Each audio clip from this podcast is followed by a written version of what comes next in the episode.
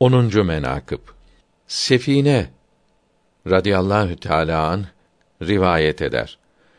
Resulullah sallallahu teala aleyhi ve sellem Mescid-i Şerif'i bina etmeye başladı. Kendi mübarek eliyle bir taş koydu.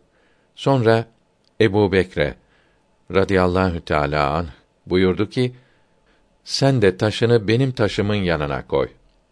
Sonra Ömer radıyallahu teala an hazretlerine de buyurdu ki: Ya Ömer, sen de taşını Ebu Bekir'in taşı yanına koy. Buyurdu ki, bunlar benden sonra halifelerdir. Bu da şevahidün nübüvveden alınmıştır.